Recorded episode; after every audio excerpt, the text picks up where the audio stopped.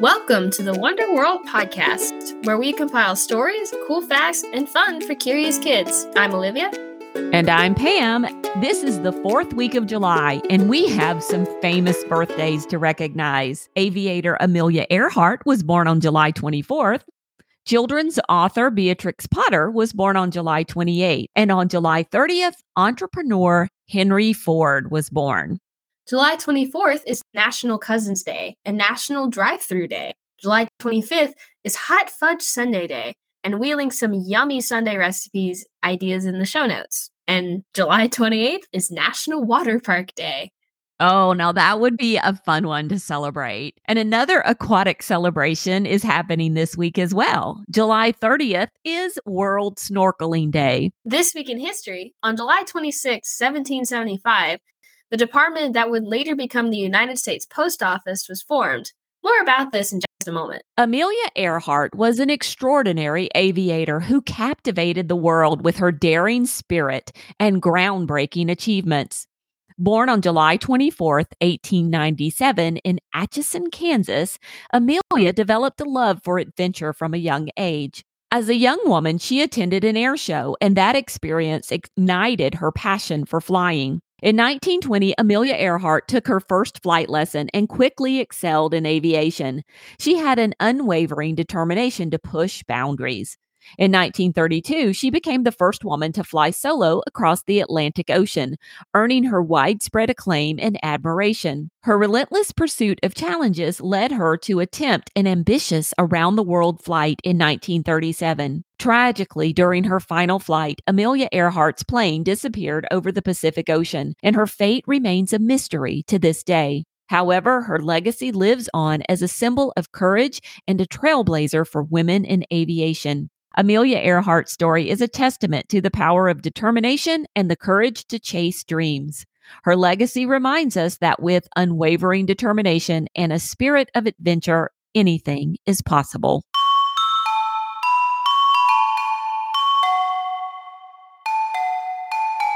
The United States Postal Service, or the USPS, has a fascinating history that spans over two centuries. It all began over 200 years ago in the year 1775, before the United States became a nation, when Benjamin Franklin was appointed the first Postmaster General.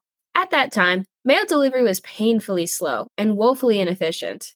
At the time, letters were carried by riders on horseback and by ship. In 1847, an important development revolutionized mail communication the postage stamp. The introduction of stamps made it easier to send mail and ensured that the cost of delivery was paid in advance. This innovation allowed the USPS to expand its services across the growing country, even using railroads to deliver mail more efficiently. As the nation expanded westward, the USPS played a crucial role in connecting people across vast distances. The Pony Express, an iconic mail delivery service, was established in 1860. It employed riders on horseback who carried mail between St. Joseph, Missouri, and Sacramento, California reducing delivery time from weeks to just 10 days. In the late 19th century, new technologies like the telegraph and the telephone challenged the USPS dominance, but it adapted and evolved. It introduced rural free delivery in 1896, bringing mail directly to people living in rural areas. In 1911, mail delivery became even more speedy when they started to use airplanes. Today, the USPS is one of the largest employers of Americans, employing over 630,000 citizens. The USPS continues to adapt to the challenging needs of the nation. It stands as a testament to the power of reliable communication and its crucial role in connecting people across the United States of America. Hey, Olivia, why don't airplanes like to tell jokes? I don't know. Because they always wing it and worry they might crash and burn. That one's funny. Okay. What travels around the world but stays in one corner? I don't know. A stamp. Oh, so true. yeah, that one's a little more of a riddle than it is a joke. It is. It is, but it's a good one. I yes, bet yes. you could stump your friends with that one. Do you mean stamp my friends?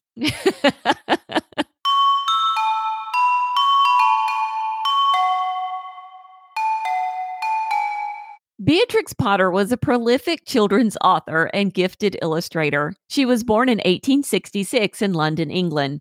In the show notes, we've linked to a free online collection of some of her writings.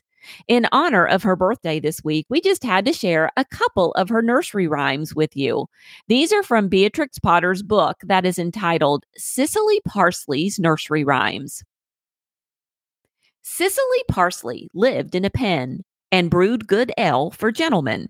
Gentlemen came every day till Cicely Parsley ran away. And Goosey Goosey Gander, whither will you wander? Upstairs and downstairs, and in my lady's chamber. Our word of the week is courageous, which is a word that means having or characterized by courage or being brave. Amelia Earhart was an extremely courageous pilot. Ask your family if you can have a discussion about ways you can be courageous this week.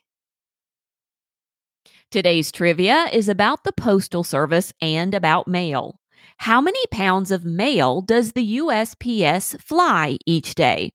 Is it A, 1.5 million pounds, B, 3 million pounds, or C, 6 million pounds? We'll be back with that answer in just a minute. As we shared earlier, July 28th is National Water Park Day. Water parks first became popularized after the chaos of World War II came to an end. Life had been tumultuous during the war, and now that it was over, people were trying to return to normal and look for new ways to have fun and adventure. So, what lucky city has the most water parks? Wisconsin Dells, Wisconsin has at least five indoor water parks and has been crowned Water Park Capital of the World. With all of that adventure waiting, who wouldn't want to visit the Dells? Picture this bright sunny days, clear blue skies, and the sound of laughter as people splash around in pools and float down lazy rivers. Water parks have become a global sensation, spreading joy to every corner of the world. People everywhere seem to enjoy water parks, and aquatic play places can be found in countries of Cyprus, Poland, South Korea, Malaysia, Australia, Portugal, England, and Canada, just to name a few.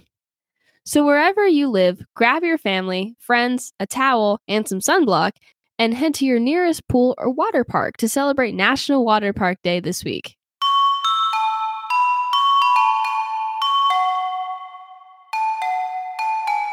Aesop was a Greek storyteller who lived over 500 years before Jesus was born. Today, we are happy to share one of Aesop's fables with you as it was passed down through oral tradition over many centuries. A lion lay asleep in the forest, his great head resting on his paws. A timid little mouse came upon him unexpectedly, and in her fright and haste to get away, ran across the lion's nose. Roused from his nap, the lion laid his huge paw angrily on the tiny creature to kill her.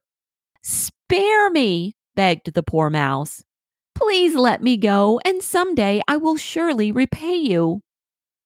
The lion was much amused to think that a mouse could ever help him, but he was generous and finally let the mouse go. Some days later, while stalking his prey in the forest, the lion was caught in the coils of a hunter's net. Unable to free himself, he filled the forest with his angry roar. The mouse knew the voice and quickly found the lion struggling in the net.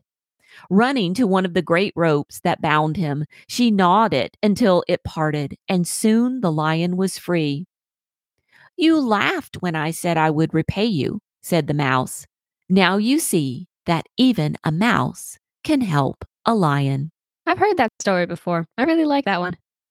Yeah, that's a good one. That was in one of our Aesop storybooks from when you were little. Oh, yeah, that's what I remember it from. And now, back to our trivia question How many pounds of mail does the USPS fly each day? Is it A, 1.5 million pounds, B, 3 million pounds, or C, 6 million pounds? The answer is C. 6 million pounds of mail is flown through the skies each day from over 140 domestic airports. That's a lot of mail. Yes, it is. It's a lot of paper. I wonder if people. It is. Or are people just mailing like bowling balls or something? that would be really funny. Well, thanks for joining us on the Wonder World podcast. If you enjoyed the show, head on over to your favorite podcast app and leave us a review.